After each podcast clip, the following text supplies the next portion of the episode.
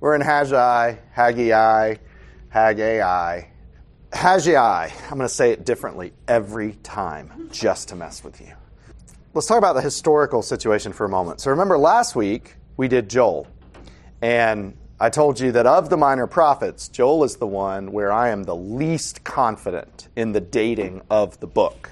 He gives us lots of good generalities about the type of judgment that's coming through the locust plague, but jo- Joel doesn't give us enough specifics that I feel confident, based on the scholarship I've read, that we can accurately date it. So I did what I my best guess with very little confidence is where we put that in the order of things. Haggai is just the opposite. This is the most precisely dated book in the entire Bible. Because in this book, the specific sermons that the prophet gives are dated to the day. So we can tell you what day of what month of what year each of these were, were given to the people. The accuracy of those dates suggests that he was a, a journaler.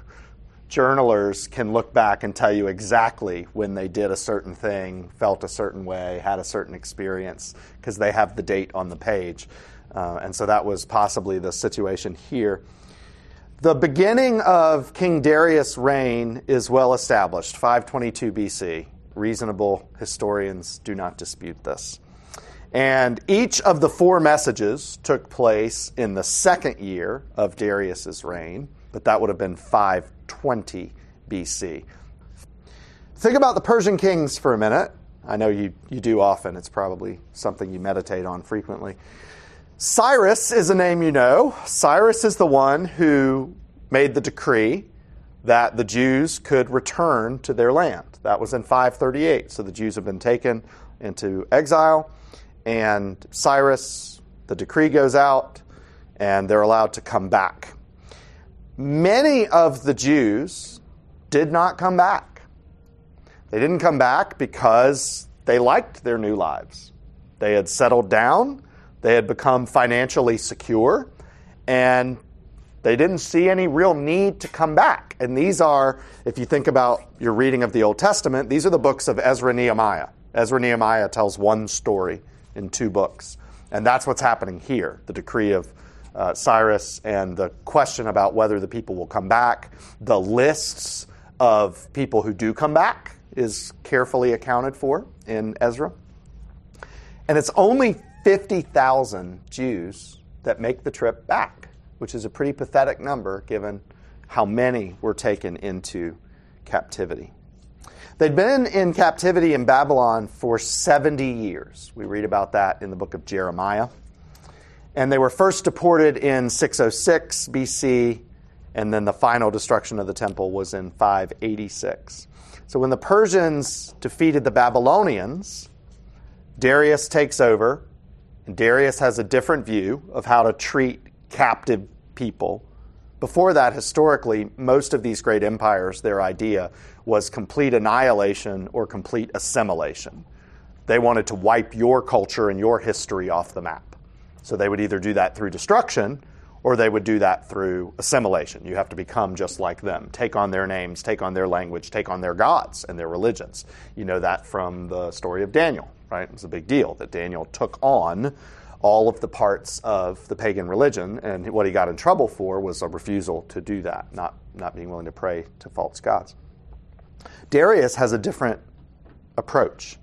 Darius's foreign policy is much more I don't bother you, you don't bother me. You pay tribute, you honor me, and I let you kind of keep on doing your thing, uh, and, and, we're good. And so he decreed that the Jews could return to their homeland, and as part of that, because it was obviously significant to Jewish culture and religion, that they would rebuild the temple, because the temple had been destroyed in uh, 586. That's Ezra 1 through 3. It's the beginning of that book.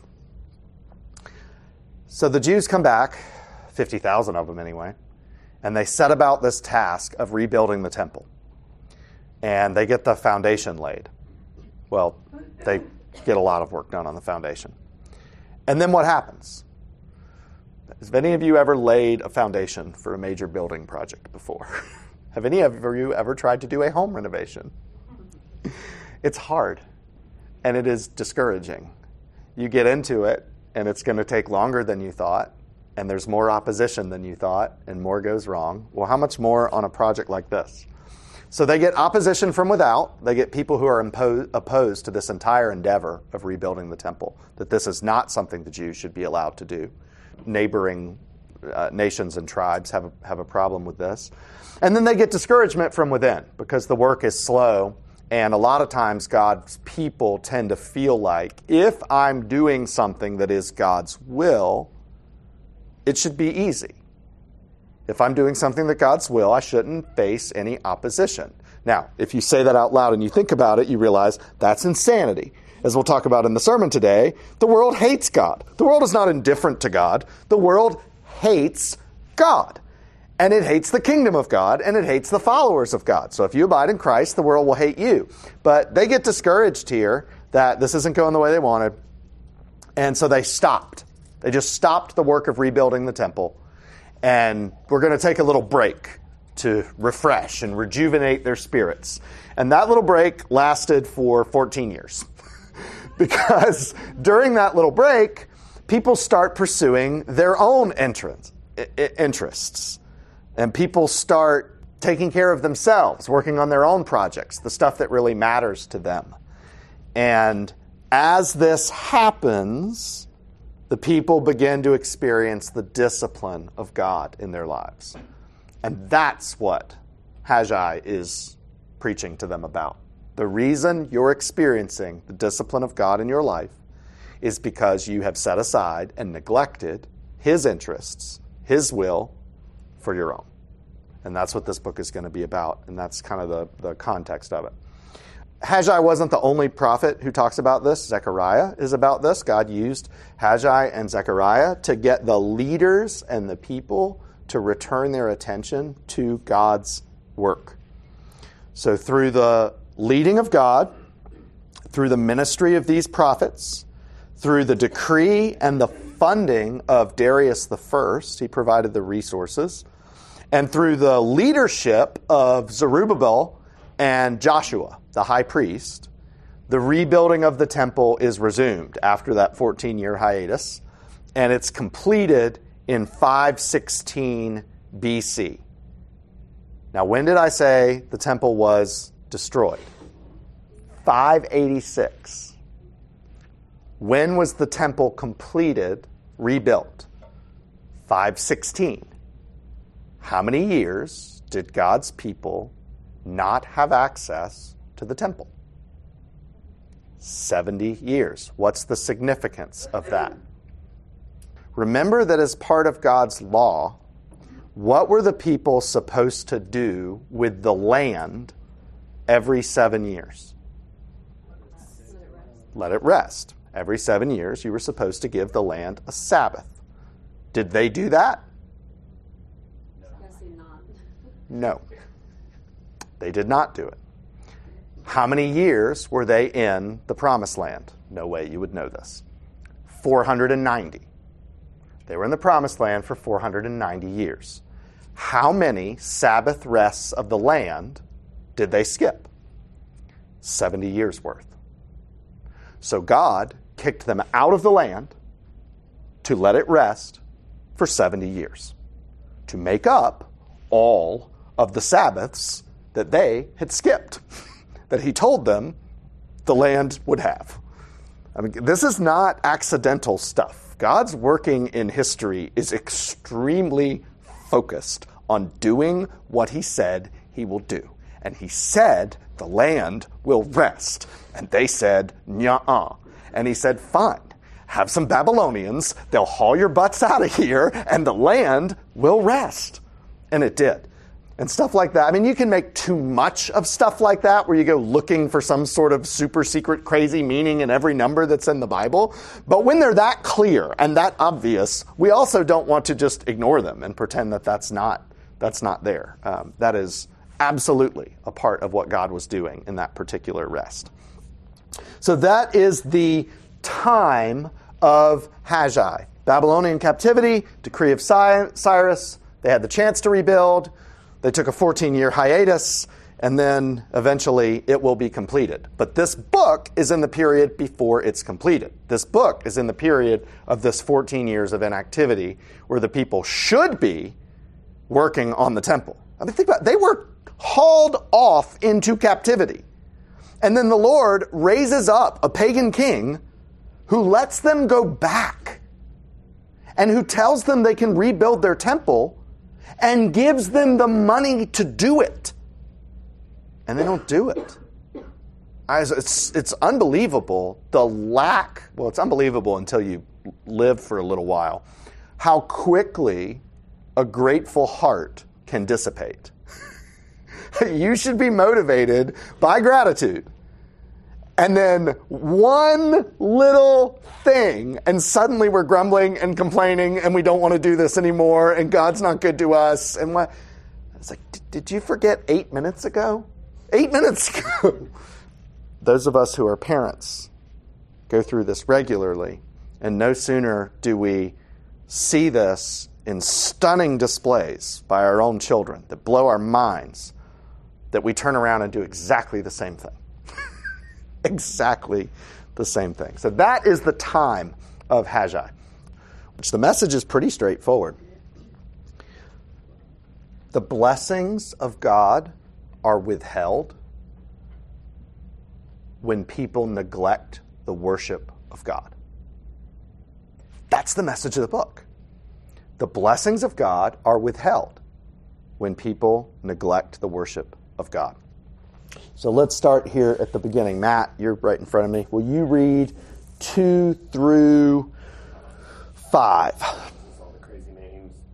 Thus says the Lord of hosts These people say the time has not yet come to rebuild the house of the Lord.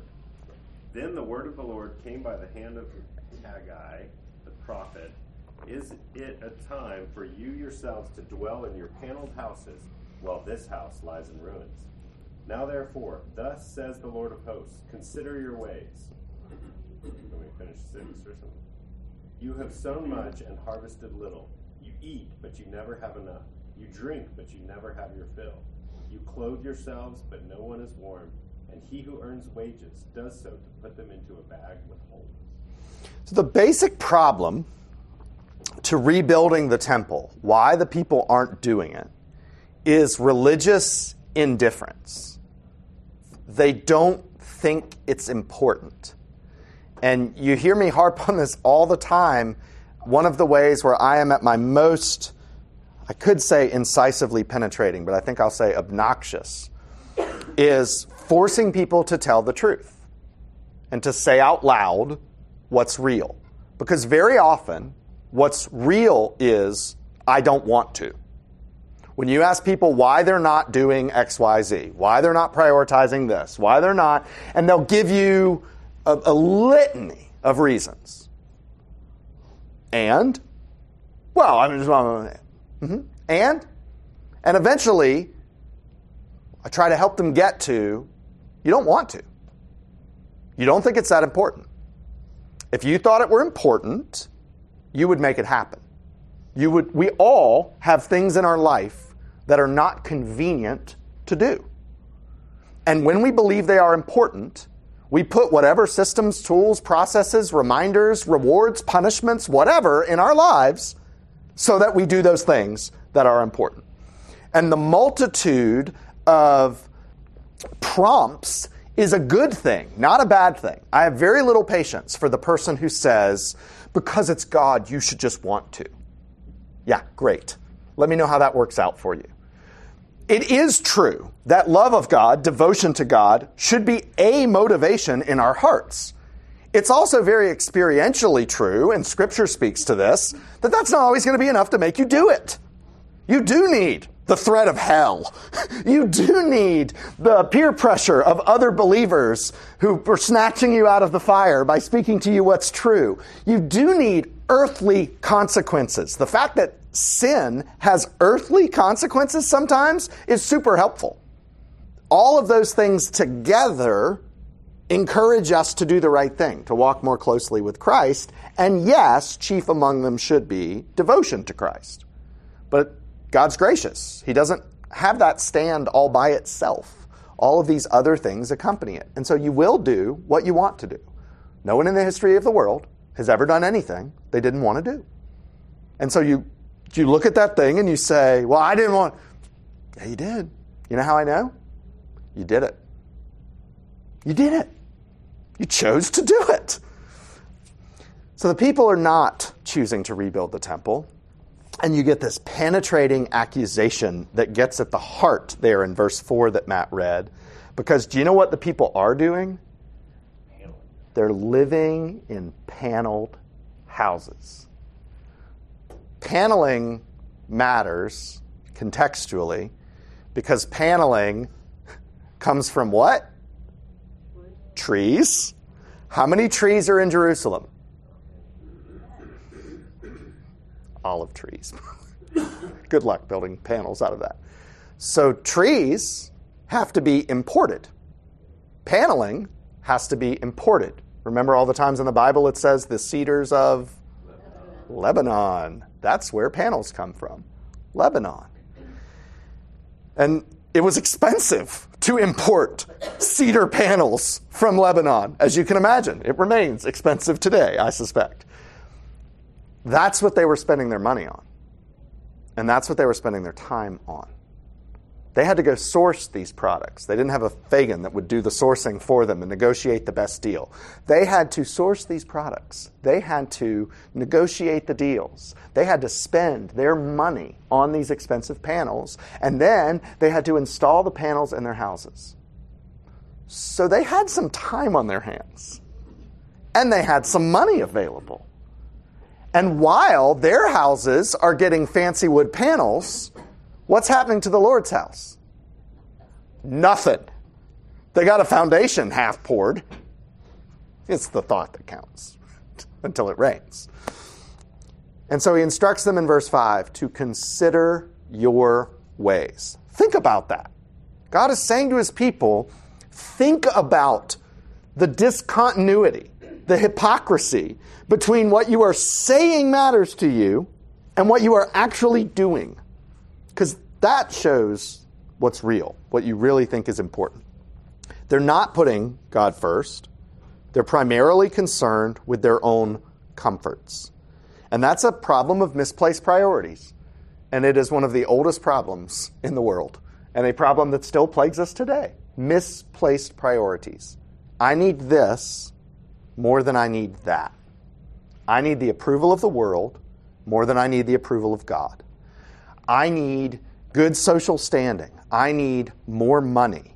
I need whatever it is more than I need increased fellowship and union with Christ.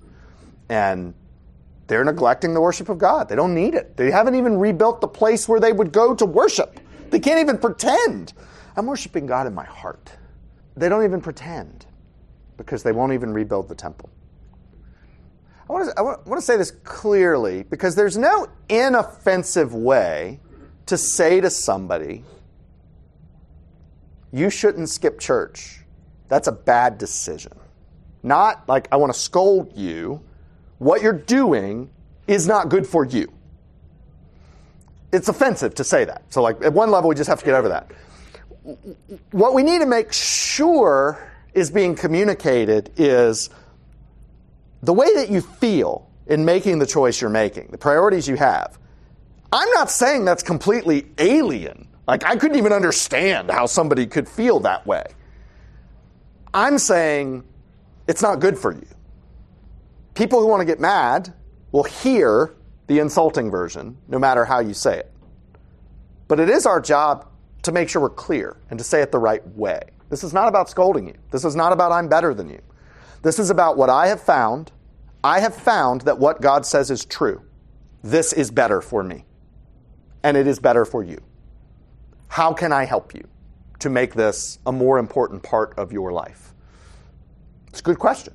And when asked in love, they'll get mad at you first. I would get mad at you first. And then maybe by the Spirit, we calm down and have a better conversation with you later. So, what are the symptoms of these misplaced priorities? Well, Matt read the first one there in verse 6, which is dissatisfaction. They're experiencing unsatisfying lives. And this is completely, as our friends at Christ Covenant would say, this is completely counter predictable. Because what you think is that if you pursue your ends instead of God's, your will instead of God's, whatever else goes wrong with your life, your life will at least be satisfying. It might have all these other problems, but it will be satisfying. And the report from the people who are doing exactly that is just the opposite.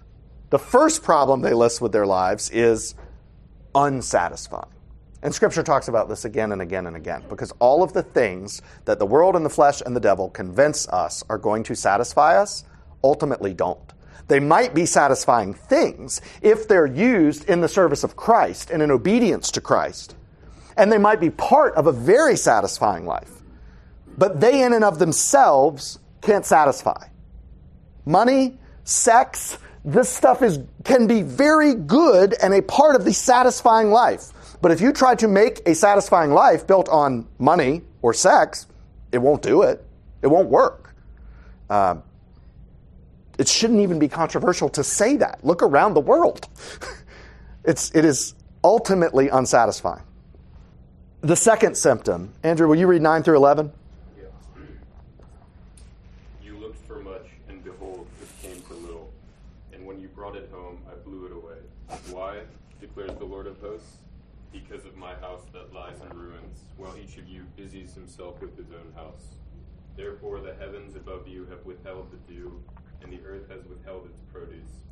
And I have called for a drought on the land and the hills, on the grain, the new wine, the oil, on what the ground brings forth, on man and beast, and on all their labors.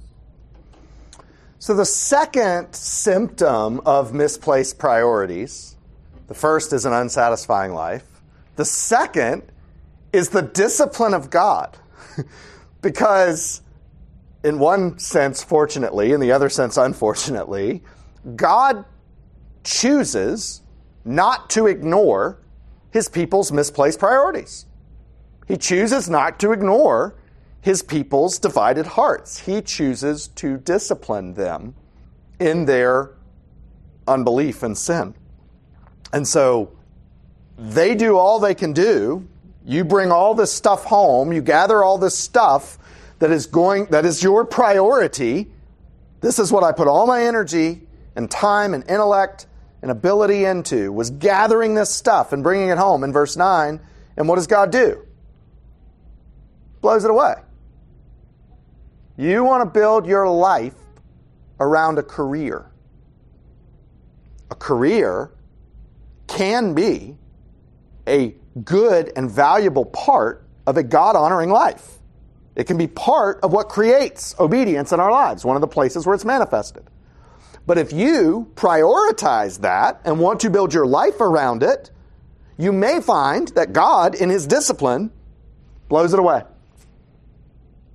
I've seen this with family, with people who make, it's more common among women than men, with people who make their family their number one priority.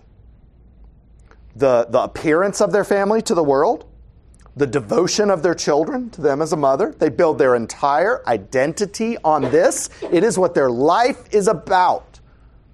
And God, in His discipline, may cause your children not to like you very much or to take a job in Cambodia. because God won't have it.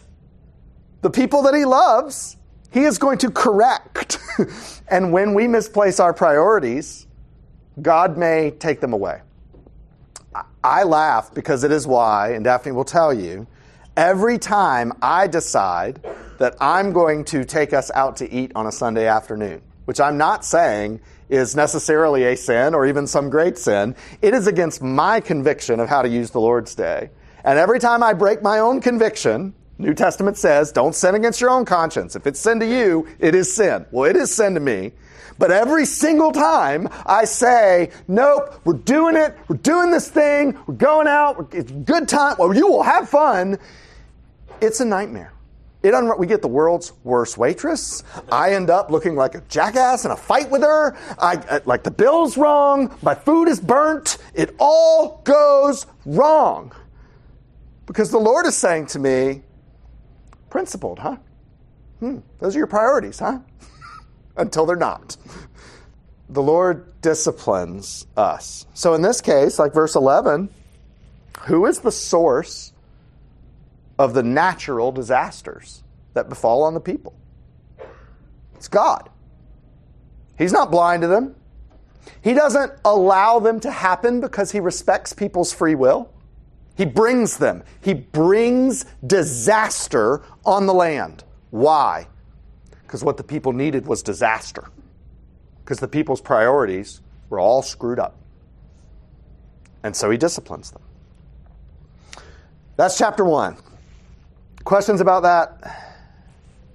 Yes. you can answer this later if it doesn't fit now, but I've talked to a couple of friends. Like, what, what would you say enjoying the quote good life looks like for a person of the Reformed Christian worldview, as compared to what you might think of as the good life outside of that context? I'll say more about that in the sermon, but I, th- I think what what Christians tend to get wrong is that the the dividing line between the Christian and the world is about the things, the items themselves, whether that is money or career.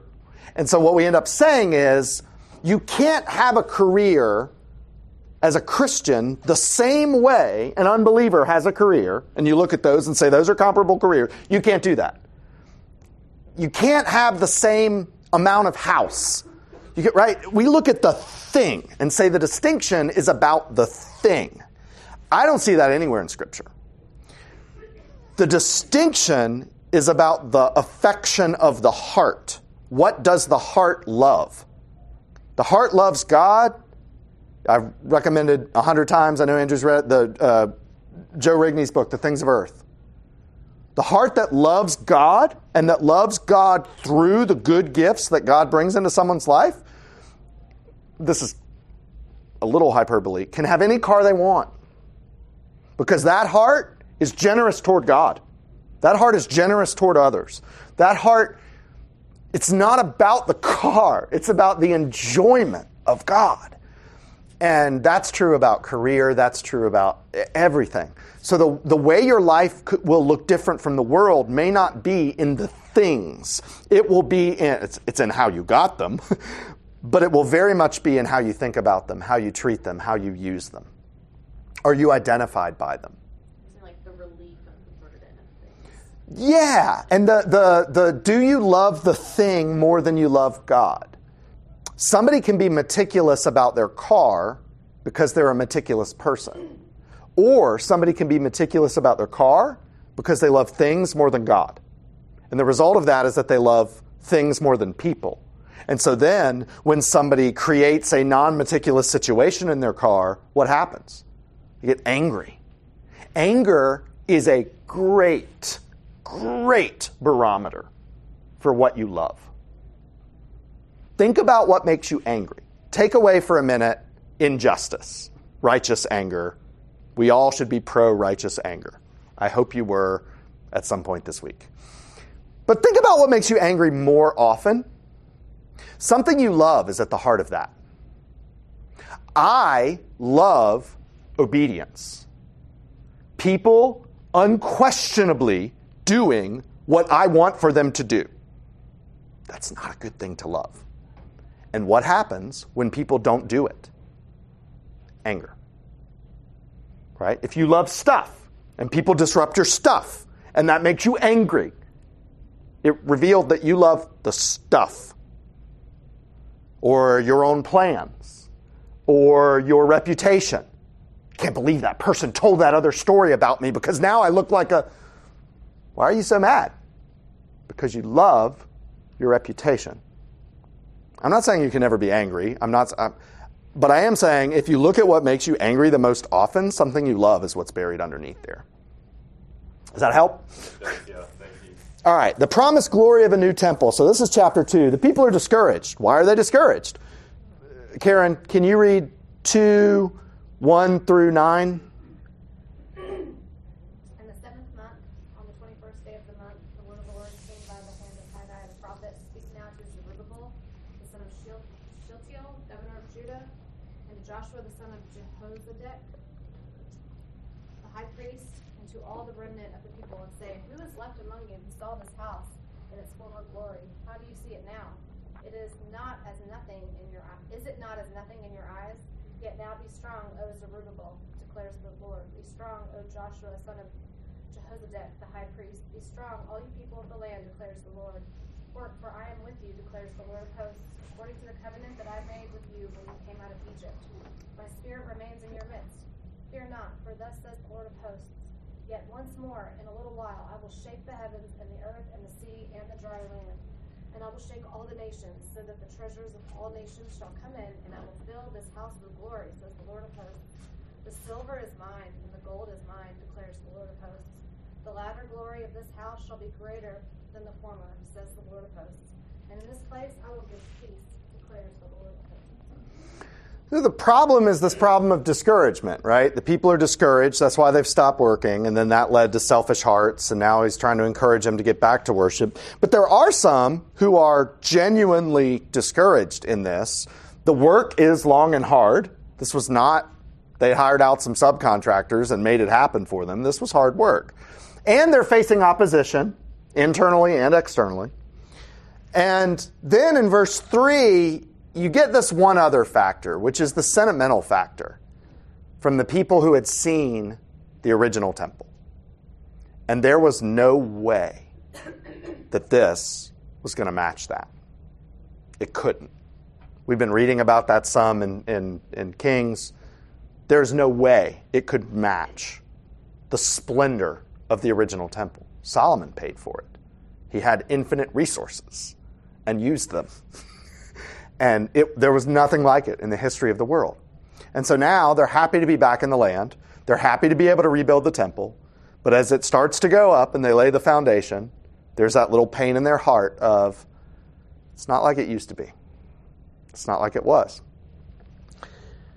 And the prophet encourages the people on two fronts. First is verses 4 and 5. What is the temple about? It's about the presence of God. And the people should be encouraged because they have the presence of God. They should get to work and be eager to rebuild this because it represents the presence of God. And if they will get their priorities right, being within the presence of God is one. However, else you do two through seven, being within the presence of God is one. And back to our earlier discussion about common 21st century indifference toward being at church. Yes, the presence of God is with you always. Yes, there are senses in which you can worship God anywhere and everywhere, and that all of your life is an act of worship. All of those things are true. And it remains the fact that the Lord's Day, with the church, the people that God has gathered out of the world together, using the means of grace that God has appointed scripture reading and preaching and the prayers and the sacraments. There's no replacement for that. It is, in fact, the one guaranteed place of God's presence with you. So you go through a week where you feel as far away from God as possible. Yes, you have access to God wherever you are, and you can get back to Him. But also, if you are here, here being wherever a faithful church is worshiping, God is there too. God is there. The, the Spirit of God is inescapably present there. And we should, we should believe that matters. I mean, you saw it during COVID the ways that churches utterly failed their people was to act like that doesn't matter. That that's something that can be captured on a computer screen. And it can't. That doesn't mean it's wrong to watch a service on a computer screen. It does mean that's not worship. That's not the people of God gathered and being perfected by the Spirit of God through the use of the means of grace. And we don't have to say something else is bad to say that that is unique and irreplaceable. And the world, even the church, acts like it is replaceable. So, one, be encouraged because you have God's presence, and that's what it's all about. And then two, verses six through nine, God's got this. God will take care of filling the temple. All the worries that you have that this isn't going to be as good as the old one, or we can't get the band back together, we can't have it like we used to have, I long for the good old days. Is God sovereign or not? There is no faithful gathering of believers that is pathetic in the eyes of God. There is no such thing. That's a worldly observation. And their standards are all wrong. and the one who observes says right here, I'll make it good. You do what I have told you to do. You be obedient. And I will make it objectively good. I'll do it. It'll happen. Uh, Nick, will you read verse 7 to remind us? So, chapter 2, verse 7. Sorry. And I will and I will shake all nations and I will shake all nations, so that the treasures of all nations shall come in. And I will fill this house with glory, says the Lord of hosts. the silver is mine, and the gold is mine, declares the Lord of hosts. The latter glory of this house shall be? So you've all heard that verse before, and the question about that verse is that it's often applied to Jesus as a messianic promise. And in fact, your English translation, whatever version you use, has probably made the choice for you. so the NIV, the desired of all nations will come. The New King James capitalizes it so that you can be really sure that they're talking about Jesus. The New American Standard disagrees. They will come with the wealth of all nations. And the RSV, the same. The treasure of all nations will come. The ESV has treasure of all nations. So your English translation is making the interpretive choice for you about whether this is messianic about Jesus or not messianic about treasures. Now, this verse does point forward the way most of the way all of the prophecies do. You think about what God is going to do in the future that this passage talks about. He will shake the heavens and earth. He will shake the nations and their wealth will belong to him. He will fill the house of the Lord with a glory greater than the former house. He will grant peace in this place. So it does point forward. But contextually, what was being talked about here just before this? It was the lament that the new temple wasn't going to be as good as the old one. And God's response to that is the wealth of the nations will be brought in to adorn this temple so that it will match the former glory of Solomon. You all don't know and you can't see how I'm going to make this as good as the old one was, but silver and gold are going to be brought in. The nation's wealth is going to be recaptured for our purposes and put into the temple. And so God is going to intervene to overthrow the power bases of the world. He's going to shake the nations so that they bring their wealth. And that's exactly what happened. Cyrus, Darius, Artaxerxes, even Herod, God takes from them to use for his own purposes because it's all his. He gave it even to them. It's all his. And so he uses it for their purposes. Now, Hebrews 12 makes clear there's a spiritual Mount Zion, there's a spiritual Jerusalem.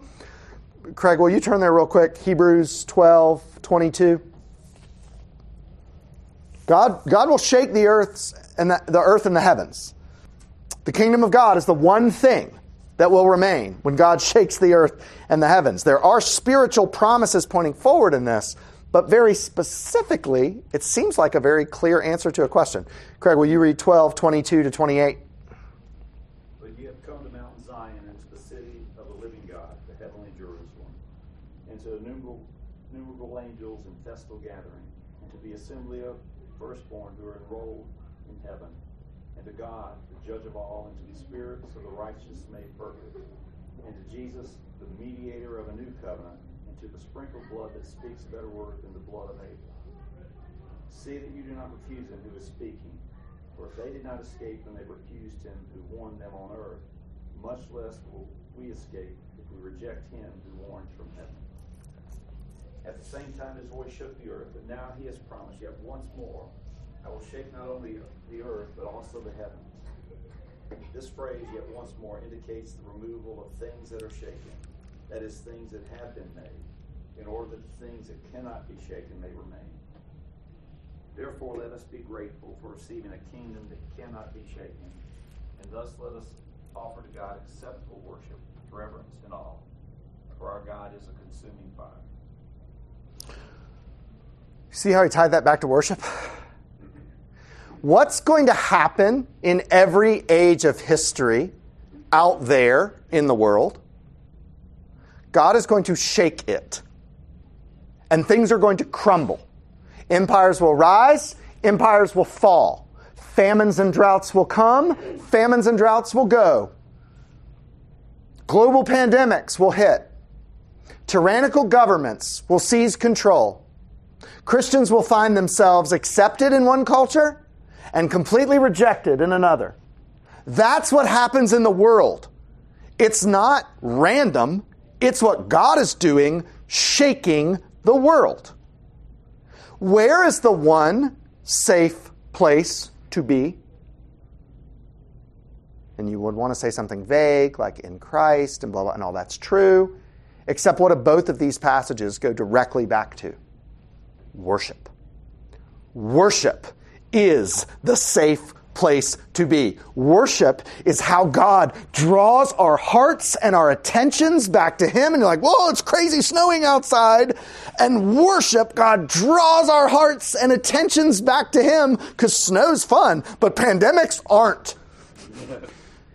Tyrannical governments aren't. And you live out in that stuff, and it's distracting, and it scrambles your brain, and it convinces you of all these lies, and it makes you uncertain, and it makes you want to change your behavior and look more and more like the world so that you don't have to put up with this persecution. And God says, worship. Come to worship. And in worship, I will reorient your priorities. I will convince you of my promises. I will reground you in my love. And when the whole earth is shaken, do you know what you'll be? Fine. Be fine. And that's what this is all about.